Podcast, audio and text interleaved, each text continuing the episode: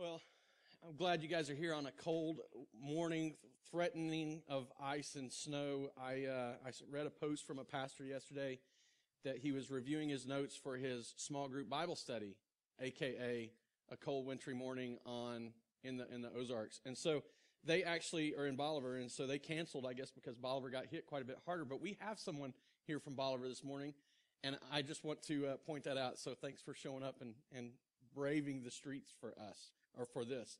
Uh, anyway, so here we are. We're in the midst of a series, our seven part series on the signs that Jesus demonstrated through the book of John, and John recorded for us and, and showed us our Messiah. The, uh, the, the, the, the, topic today, I, I guess really the, I think, I think the thing that Jesus really wanted us to see in this, in this particular sign that we're going to study today was that in him we have enough. And that word enough, I mean, if you just think about it, it, it, it sounds like, hey, that's, that's a good strong word. Enough. You know, I mean, I have enough. And it's great to sit here and say that in the midst of this context. I have enough. I'm satisfied. But the reality is, in our culture and in our context, we struggle with satisfaction. I mean, we, re- we really struggle with satisfaction. And, and truly, at the heart of many of our struggles, at the heart of many of the, the difficulties we face, is a lack of satisfaction, a lack of recognizing we have enough. Now, you can see this in the lives of people who have plenty, and you can see this in the lives of people who have very little. Uh, I mean, it's demonstrated in, in the tabloids every week as and, and the gossip magazines as we look at people who have lots of stuff and who are followed by the masses of our pop culture, but yet their lives seem to be in such disarray. And there's stories of people who, who had all of their hopes and dreams tied up in, in certain things like money and finances, who through the, the, the financial crisis that our country has gone through, they, they, they, they, they felt let down. They found themselves let down. They committed suicide and they, and they did things that were horrific to themselves because they were so let down. There's, there's a, the other side of the perspective is that, you know, people who have very little, you might think, well, they've just learned to be satisfied but they don't. I mean, debt runs at an amazing rate in our country because people want so much. And so we live beyond our means and we, and we, we, we uh, apply for credit cards and we build debt to, to try and, and appease ourselves with stuff.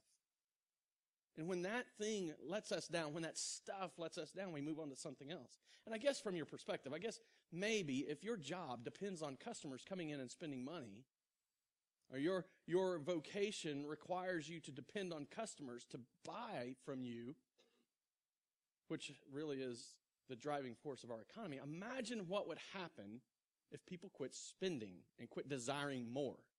Imagine what would happen in our economy if all of a sudden we began to live like we really had enough. It would drastically change it.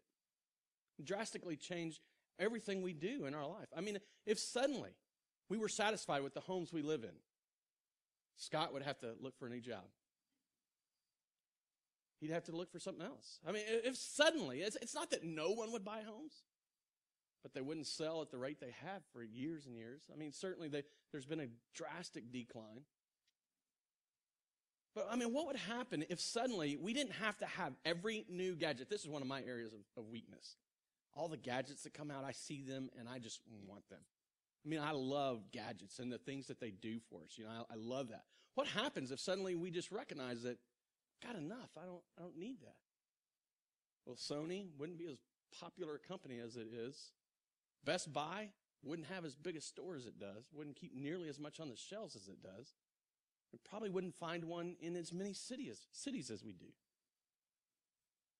The reality is, is that I think what Jesus wants us to learn, and the reason he performed this particular miracle that we're going to study today, is that he wanted us to find satisfaction. He wanted us to be fulfilled. He wanted us to, to recognize that we have enough. So if you have your Bibles, John chapter 6. We're going to be reading verses 1 through 15. If you don't have your Bibles, the verses will be on the screen.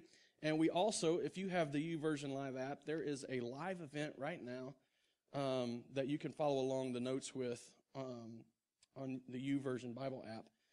Uh, and so that's available for you as well. But let's just read the verses and see what, uh, see what we have, what Jesus wants us to see. After this, Jesus went away to the other side of the Sea of Galilee, which is the Sea of Tiberias. And a large crowd was following him because they saw the signs that Jesus was doing on the sick. Now, I want to stop right there. This is a, really a period of time has passed since the last, we, we think it's probably six months to a year since the last sign we studied last week when, when Jesus went in and healed the, um, the man that was lame. About six months to a year since that last event. And this crowd had begun to follow him. And remember, last week I told you that one of the things that Jesus was known for was that he heals people. This was a calling card of Jesus, was that he heals. And because of that, he developed this large following. I mean, Jesus really had maybe what would have been considered one of the biggest megachurches ever in his time. I mean, John the Baptist had a pretty big megachurch first, but then as those people began to recognize and hear John's testimony that Jesus was the one, these people began to leave John the Baptist and began to follow Jesus, and that, that following grew because they saw the power. They saw Jesus performing signs on the sick. And so here he is going around places, and he's got this huge following. And Jesus went up on the mountain, and there he sat down with his disciples. Now the Passover feast of the Jews was at hand.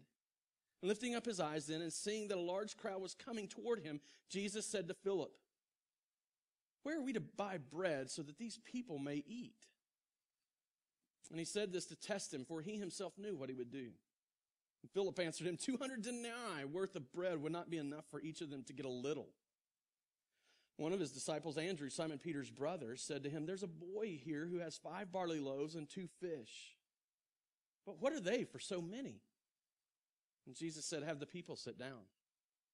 I, lo- I love that because here, here's this question, this, this concern, and Jesus just have the people sit down. And now there was much grass in that place, so the men sat down, about 5,000 in number. Now I'm, I'm just going to throw in a, a, detail from another gospel. This miracle is in all four of the gospels. It's the only miracle that Jesus performed, other than his resurrection, that is in all four of the gospels. It's pretty important, apparently. Apparently, God wanted us to learn something from it. But in Matthew, it points out that it's not just men, but there's women and children there. They only counted the men, so there's 5,000 men. We don't know how many women and children there are. There's estimates that go upwards of 20, 25,000. I'm just going to say for the sake of argument today, let's deal with this in a number and consider 10,000. Let's just double it. I think that's a very conservative estimate. Just, but, but I want you to have that in your mind that there's likely 10,000 people in this place. And I don't know what that crowd in your mind looks like. I don't know how you're going to, to, to imagine the perspective of 10,000 people, but it's not going to fit in a room like this. It's not going to fit in our back lot. You know, we got three point whatever acres here. We have almost four acres. It's not going to fit here. It's a big, wide open area. Jesus is up on an elevated place looking down. He says, Have them sit down. Then Jesus took the loaves, and when he had given thanks, he distributed them to those who were seated. And so also the fish, as much as they wanted. Hear that again. As much as they wanted. There wasn't somebody that was like, man, I really wish I had gotten that last piece of pizza. It wasn't like he didn't give enough as much as they wanted. And when the disciples had eaten their fill, he told his disciples, gather up the leftover fragments that nothing may be lost. So they gathered them up and filled the twelve baskets with fragments from the five barley loaves left by those who had eaten. And when the people saw the sign that he had done, this, they said, This is indeed the prophet who is to come into the world. Perceiving then that they were about to come and take him by force to make him king, Jesus withdrew again to the mountain by himself.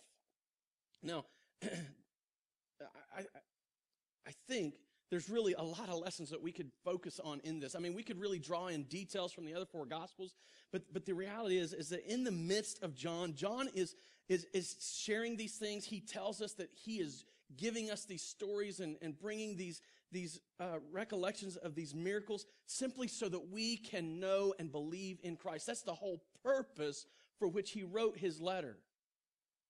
And so every week we're coming to these, these seven miracles and we're asking the question, what does this tell us about Jesus? And then what does that mean for us?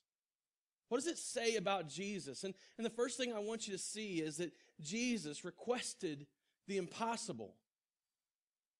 I, I don't know of anybody else that is able to make a request like this. Had, had, had my boss, when I was working out at the airport, had my boss come to me and said, I want you to do this impossible task. And there was times I felt like he was asking for too much.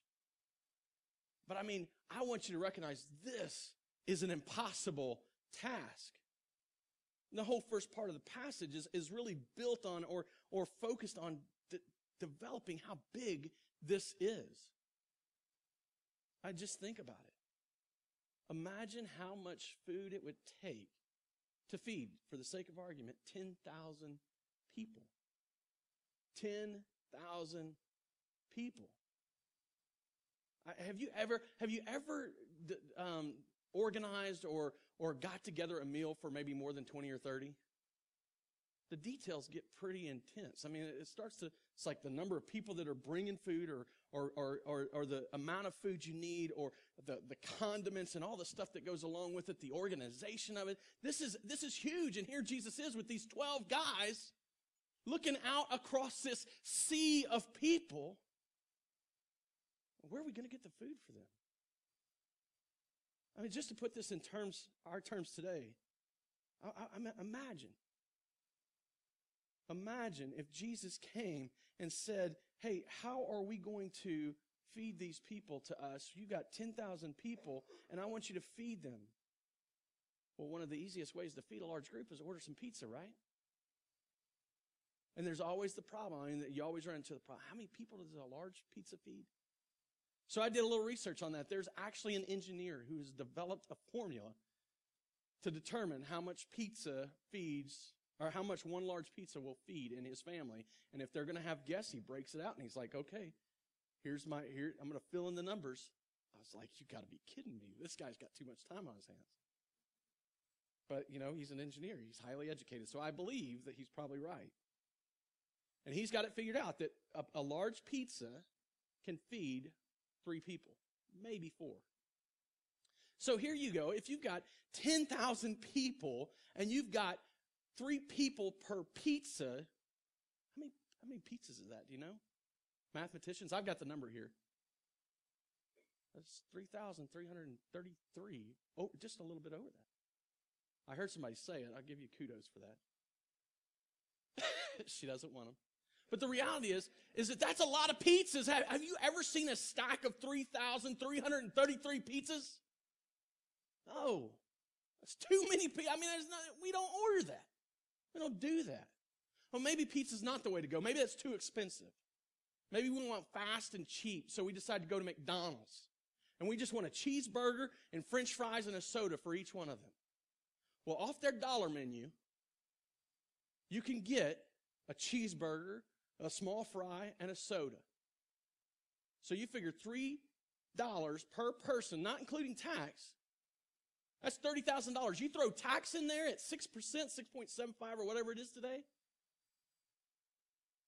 It's, a, it's an, uh, an astronomical number. Some of you don't even make enough money to do that in a year. The number that Philip brings up, the 200 denarii, that's 80, or, or I'm sorry, eight months worth of wages in that day, eight months worth of wages, you're going to give up to make sure that these people are fed. That's huge. That's, I, I want you to see this is impossible. They can't do it. And the, and the other option that's given, Andrew's like, hey, I, got this boy with some loaves of bread. And, and you need to understand, these aren't loaves of bread like you go and get Iron Kids bread at the store. These are poor man's loaves. They probably fit in the palm of your hand. I'd probably want two or three of them if that's all I was eating. Maybe four. I didn't get looking like this going easy on it. But the reality is that it's small and then some fish. Hey, there's this kid. He's got this bread and this fish, but really, what is, how in the world is that going to meet the need? So, so Jesus, he requested the impossible from his people. But the second part of that, second part of that that I want you to see is not just the impossibility, but I want you to see the source of the request. We don't think about this a lot. But who made this request? Who had the expectation that the people would be fed? Jesus did. You know, in all of the all of the signs we've studied so far, this is the first time we see Jesus initiate the problem. When when the wine or when the when the when the wedding ran out of wine, that wasn't Jesus doing that. That was that was just an issue, a social concern, and his mom brings Jesus the problem. When the, the, the, royal official, his son is sick, he, he hears about Jesus and he runs to Jesus and he brings the problem to Jesus.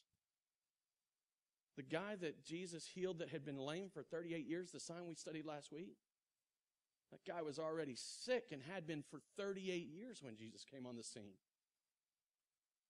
Jesus just shows up and initiates the, the miracle.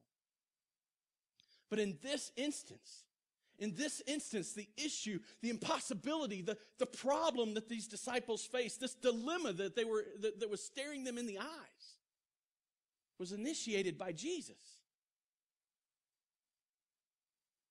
Wait, I thought Jesus was supposed to take our problems away. I thought my life was supposed to be all roses and dandelions and flower beds and weed free thought this Christian walk was supposed to bring peace and joy and satisfaction. And the reality is there's a there's a line of thinking that has invaded our Christian culture, even, even in places where we don't depend on the health and wealth philosophy, that has to be dealt with. It has to be understood that, that the reality is, is that we have struggles in the Christian life. We know that the Christian life contains struggles. But have you ever thought that those come at the hand of Jesus, that He's the one that causes them? And see, we see it happening right here. In, this passage, we see Jesus establishing a problem for his disciples. And it's not just the problem he's establishing. I, I want you to notice this. The disciples wouldn't have even been concerned about it had Jesus not brought it up. But Jesus almost expects, it, it, he, he puts some pressure on his disciples and he looks at them and he says, Hey, where are we going to get food for them? How are we going to do this? Expecting something from them in, in some way looking to them and seeing how they're going to re- respond. And, and, this is, this is really interesting. I mean, if you stop and you think about this, he, he knew, it says it, t- tells us in the passage, he knew what he was going to do already. He already had it in mind. He was just giving a test. And these, these disciples, they'd seen Jesus turn the water to wine. They'd walked with Jesus probably at least a year, maybe two years by this point. And they'd seen the sick healed. Uh, they, they'd seen the blind given sight. They had seen the lame walk. They had seen the power. What did they do? As soon as they felt that pressure, what did they do? They started trying to come up with answers on their own. See, the reality is, is Jesus wasn't, he, he wasn't just giving this pressure. He, he wasn't just, just, um, um, um, uh, laying this on them in some way just simply to, to give them pressure or, or to, to, um, make them feel the weight. There was purpose behind it. He wanted them to learn to follow him, to trust in him alone, to see the impossibility and immediately turn to him and to not depend on their own devices. And so as he tests his followers, then he begins to teach his followers. And he tells them, have them sit down on the grass. And he takes that bread.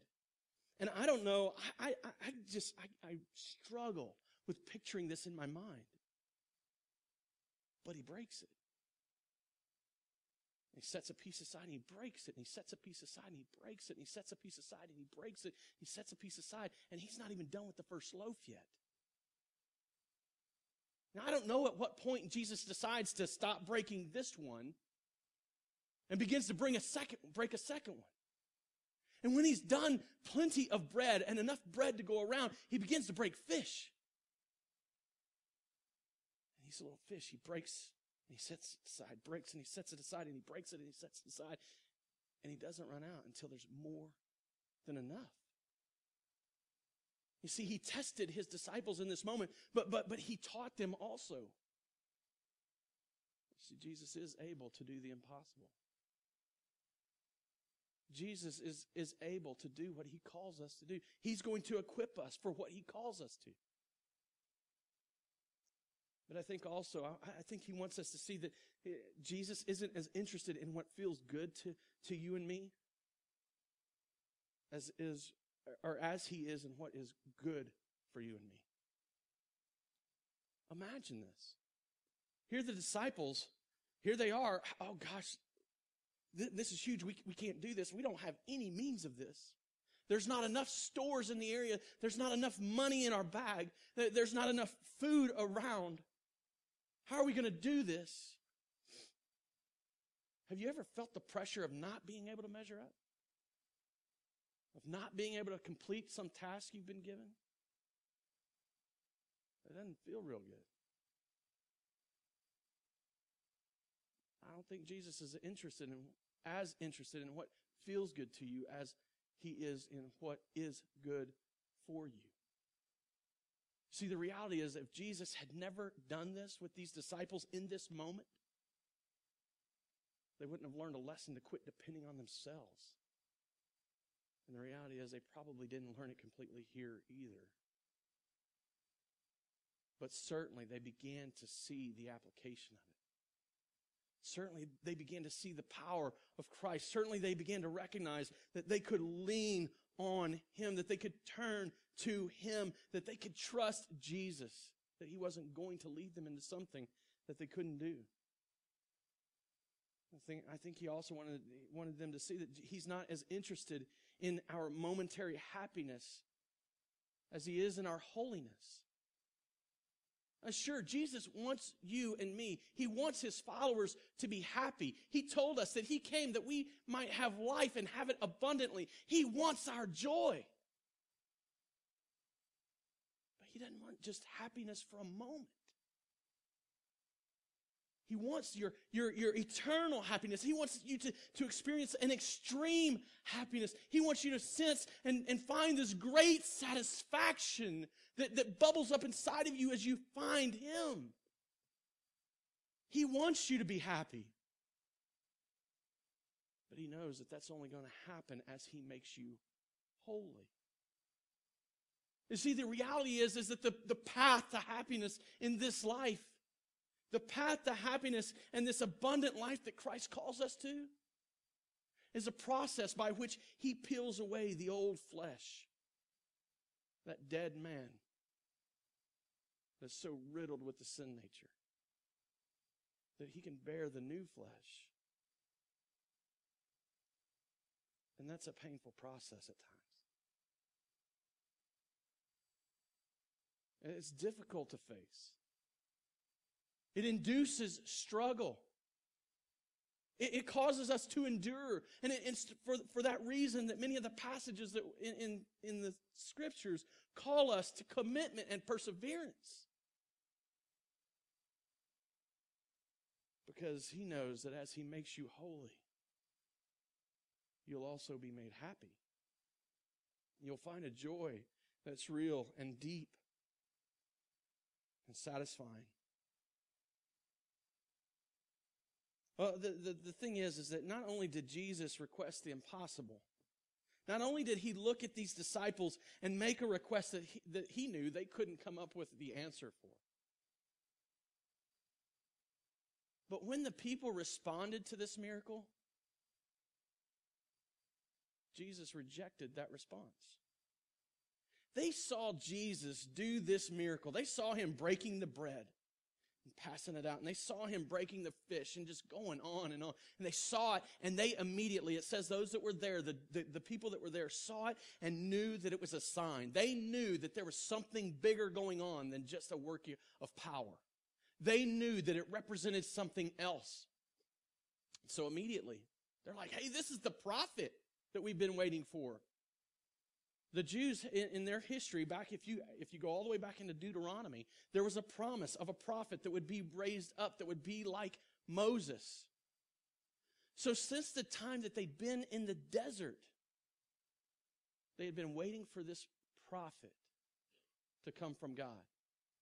And I don't know about you, but I mean, I don't immediately jump from breaking bread and fish to prophet. Man of God, man of power, prophet. I, I mean, maybe if I heard him say, you know, something's going to happen tomorrow and it happened. Or maybe, maybe if I heard some great word of truth from him that, that, that explained it all, maybe, maybe then prophet, you know, one who proclaims the truths of God. Maybe then prophet. But, the, but, but they knew. This is the prophet.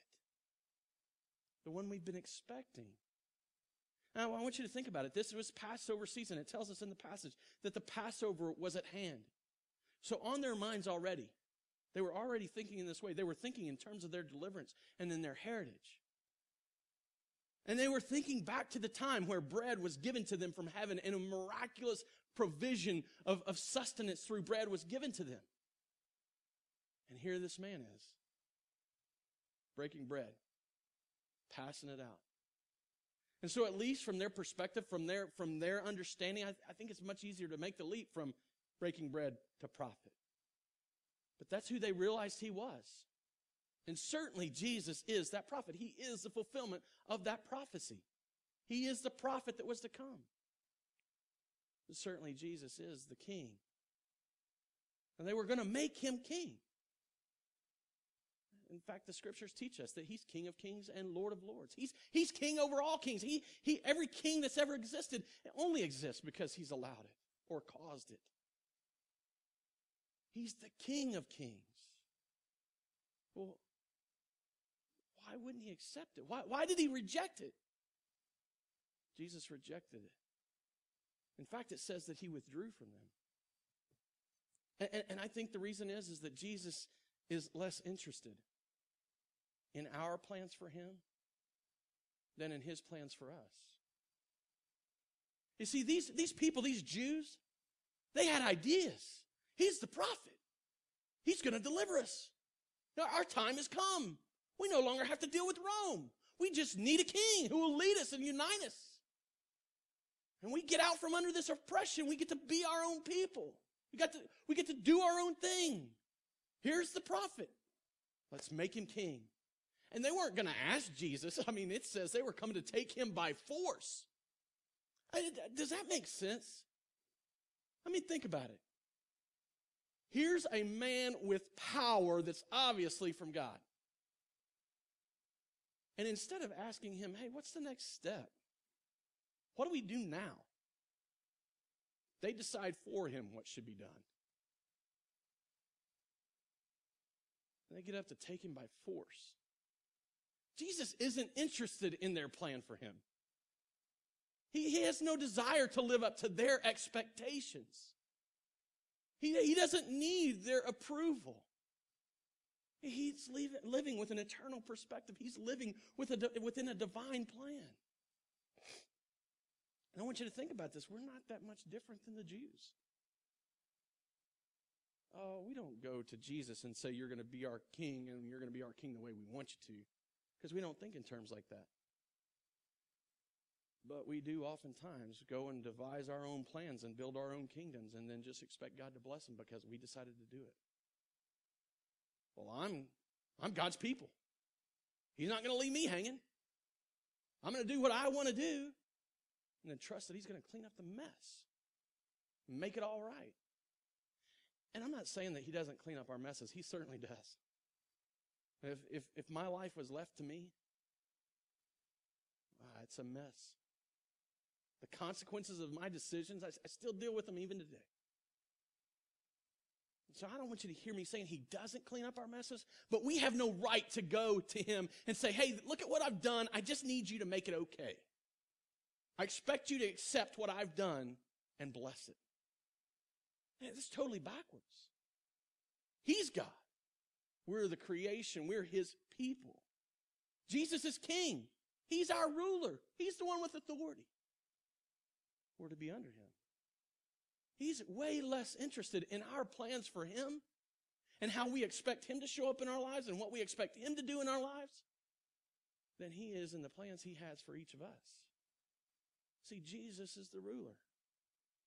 He had every right to stand there and be king. He certainly was. But you realize, do you, do you recognize what would have happened if he would have, in that moment, allowed them to take him by force so that, so that, that he could be made king? It would have short circuited, short circuited the entire mission that God had sent him on. He might as well have uh, uh, submitted to the devil as he faced him in the desert and was tempted to take authority from him. He might as well have done it because it wouldn't have been any different. God had a plan for Jesus Christ. And if he was not going to follow that plan, there was no plan worth following. The reality is that's the same for you and for me. God has a plan for his people. And if we're not willing to follow that plan, there's no other plan worth following. They all fall short. They all lead us astray. They all cause a mess. They all leave us wanting. So Jesus, he he he he uh, he rejects the people and their response. He requested this impossible feat. And Jesus revealed himself to be the source of all satisfaction. Now, in these verses, in this passage, in this miracle, you can see it.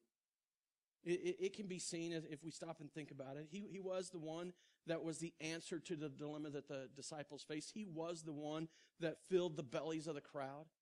He was the one that made happen what was supposed to happen. He was the one that demonstrated power. He was the one that came through in a pinch. He was the one that, that did what no one else could have done. But there was so much more that Jesus wanted them to see. There was so much more that he wanted them to understand in this moment. And it's pretty interesting to me because in, in the moment when, when, when he withdrew, when he pulled back from them, uh, it just encouraged them more to find him. It's all of a sudden like they had paparazzi around looking for Jesus and checking out the number of the boats on the shore and figuring out where he went to so that the next day when they noticed that Jesus wasn't around, his disciples were gone, but, but they knew Jesus didn't get in the boat with the disciples. They were all confused and flustered and, and they had to go find Jesus. So they jump in a bunch of boats and they cross this sea. And the next day, this crowd that had been fed shows up wanting to see Jesus. And it sounds really noble at first till Jesus kind of confronts them with their motive. Hey, you're here just because you got your bellies full.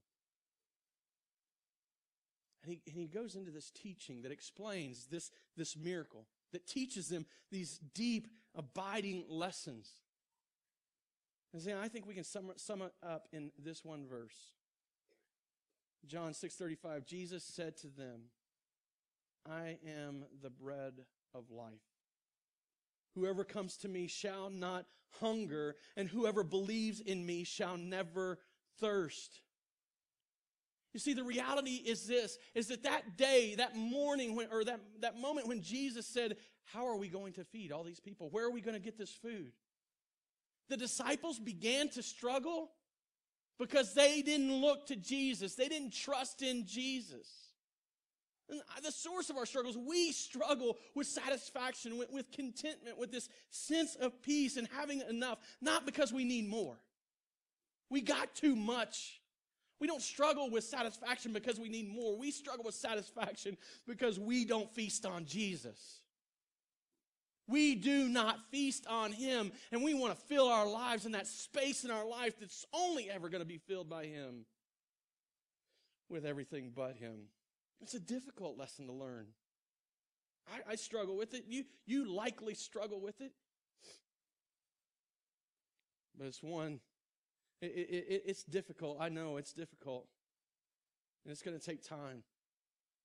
But God's promise in this passage in all of scripture. In fact, Psalm 37 4 says, Delight yourself in the Lord, and he will give you the desires of your heart. Now, a lot of times that, that passage or that verse gets thrown onto these, onto these statements that make it sound like you're going to get whatever you want. But you cannot have the second half of that verse if you don't first understand the first half of that verse. Delight yourself in the Lord. Delight yourself in the Lord, and you will have the desires of your heart. When the Lord, when Jesus, when God is the thing that you desire most, you won't be let down. He promises us in, in this miracle that we've read, in, in, in all of Scripture, and in His Son, Jesus Christ. I mean, if He gave us His Son, what wouldn't He give us? The reality is, is our struggle is not because we need more, but because we don't feast on Jesus. He knows that Jesus is the only source we can go to to find this kind of satisfaction, to find enough. Jesus alone satisfies. Jesus alone satisfies. He alone satisfies our hunger. I think in this, in this miracle, we see that Jesus cares for our physical needs. I think, I think we see that he cares what's going on in our life. And he wants the absolute best for us. But that doesn't start in finding all the answers here first. It starts with Him. Jesus alone satisfies our deepest needs. I mean, there's, there's needs, there's real deep needs in life. One of our deepest needs, most of us don't recognize it. Most of creation doesn't recognize it. Our deepest need is to have a relationship with our Creator. Apart from that relationship with our Creator, we are really lost. Jesus alone can satisfy that deepest need. A, a, deep need that we deal with in, in our culture, is, I, actually, I think it's worldwide, is that we want to be accepted. How many of you just like going around and not being liked? You want to belong, you want to be accepted. You want somebody to pat you on the back and say, Good job. You want approval. You want your life to mean something. You want to have purpose. You want it to be bigger than yourself. But Jesus alone satisfies these deepest needs. But you'll never find them satisfied if you start somewhere other than Jesus. Jesus alone satisfies our souls. When we get this right, the other things will begin to fall in place. When we quit looking for more stuff to satisfy us and more things to fill us and more areas of our life to improve before we begin to feast on Jesus, all of these other peripheral issues begin to be less important to us. They begin to mean less. He alone will satisfy our souls. So I just want to close today's message in this way. I don't want to say, hey, go feast on Jesus, and then leave you wondering how you do it. How do you feast on Jesus? Oh, I could go read the Bible more. I can pray more. I can do this and that more. I can. And those are good things. I hope you go do them. Those great things. But I think that even in this passage, Jesus shows us that that's still not the first thing. John 6 29, Jesus answered them. They were, the, the, the Jews were wondering, what do we do? He says, This is the work of God, that you believe in him whom he has sent. Do you, do you want to find satisfaction for your hunger, for your deep needs, for your soul? Do you want to find this, this, this, this satisfaction that, that gives you contentment? Don't start with all the stuff you can do. Believe in Jesus. Every day, wake up knowing that that's the place you start. My day's nothing apart from Him, and I trust in Him to make it something. My life apart from Him is nothing, but because of Him is something. I trust in Him to provide my needs. I trust in Him to bring me to the place where purpose is revealed. I trust in Him to fulfill the things He's called me to. See, the reality is, is that to be satisfied in Christ is not necessarily to do more, but to trust more. And to challenge our lives with this truth. There's nothing we can do apart from Him that will bring that satisfaction. And then to begin to look at all the things we trust in apart from Him. And what are they?